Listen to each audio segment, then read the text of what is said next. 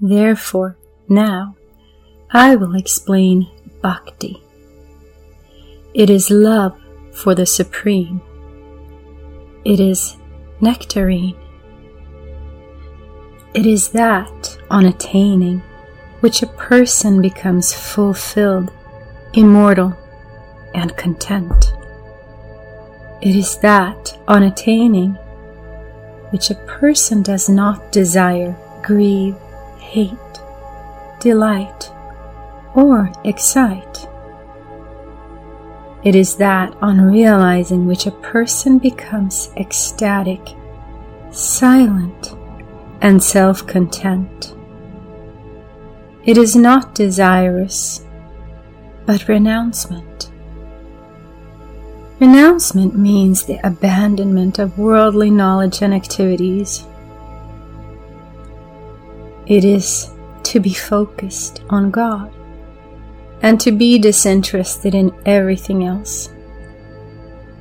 To be focused means to give up all other refuges. Follow those knowledge which favors God and be disinterested in everything else. Study the scriptures for the sake of strengthening determination. Otherwise, there is a fear of fall. Worldly activities should be performed only till bhakti is attained. However, eating and other necessary actions should be performed till the body remains. I will now describe the various options about the signs of having attained bhakti. Vyasa describes it as interest in worship and other rituals. Garga describes it as interest in stories of the Lord.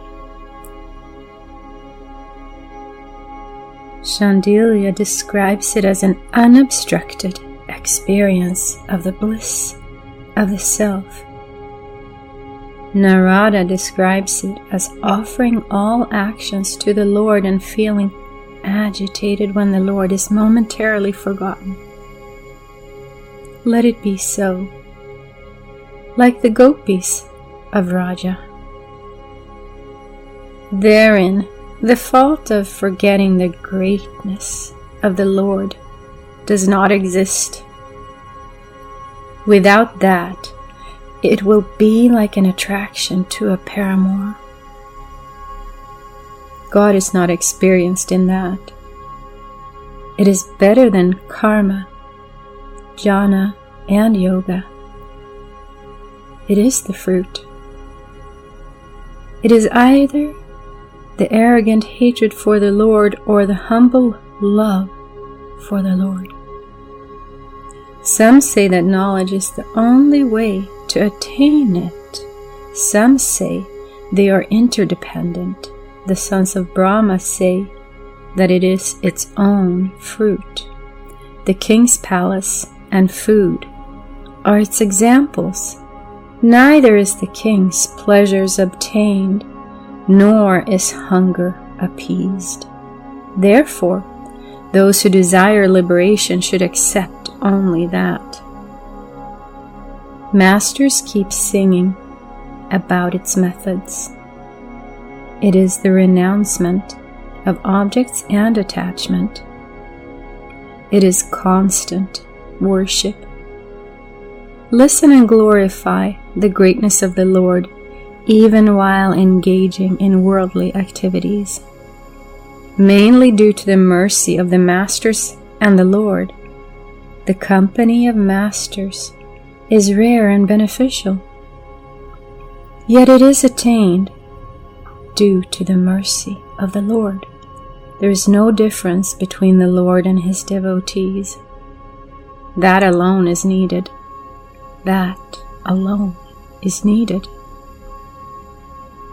Always avoid bad company because it results in desire, anger, delusion, loss of memory, loss of intellect, and loss of everything. Even though they are like waves, together they can form an ocean. Who transcends Maya? He who renounces attachment, serves masters, and becomes selfless. He who sits in solitude, removes all worldly ties, transcends the three gunas, and renounces both yoga and kshema. He who becomes non dual by renouncing both action and the fruits. He who renounces even knowledge attains supreme love. He transcends. He transcends. He alone transcends the world. The nature of love is inexplicable. It is silent enjoyment, or it is the enjoyment of a mute person. It shines only in a few deserving candidates. It is bereft of profit and desires, increases every second, and is a very subtle experience. Attaining that, only that should be seen, heard, described, and thought. Lower devotion is of three types on the basis of gunas and conditions, like grieving. Each is a greater than the one before. Bhakti is easier to attain than the rest. It is its own proof, independent of other proofs. It is peaceful and blissful. Its nature is to offer all worldly knowledge without worrying about worldly loss. When that is attained, devotion can be practiced by renouncing the fruits of action without renouncing the action itself. Do not hear matters pertaining to women, wealth, atheists, and enemies. Things like ego and pride should be renounced. All actions, desires, anger, and pride should be offered to the Lord. Love God like a servant or a lover and transcend the triad, only love.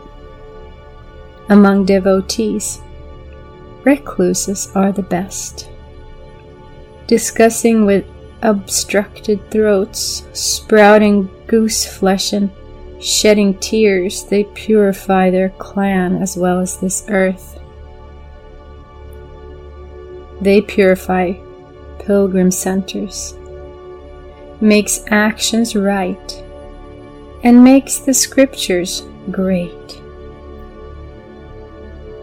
They are one with the Lord. Ancestors delight, the gods dance, and the earth feel it. It has a guardian.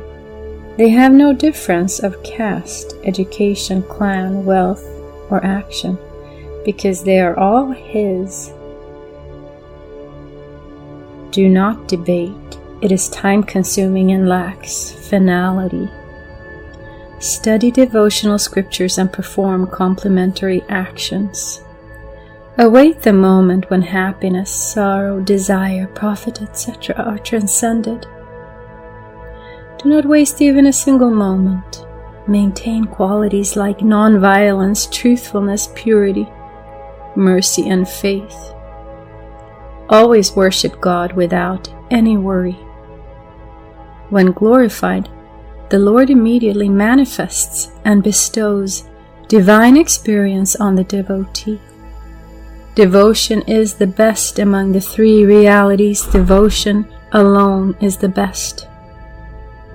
Even though one, there are eleven types of devotion attracted to the glories, attracted to the form, attracted to rituals, attracted to remembrance, attracted to service, attracted to friendship, attracted to the husband, attracted to care, attracted to self surrender, attracted to empathy, attracted to bereavement.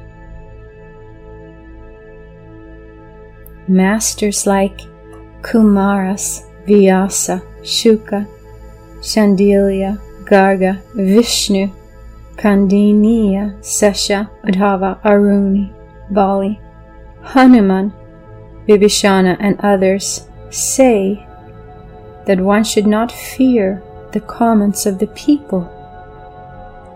He who believes the words of Narada, who was instructed by Lord Shiva, becomes a great devotee. He attains the supreme state. He attains the supreme state.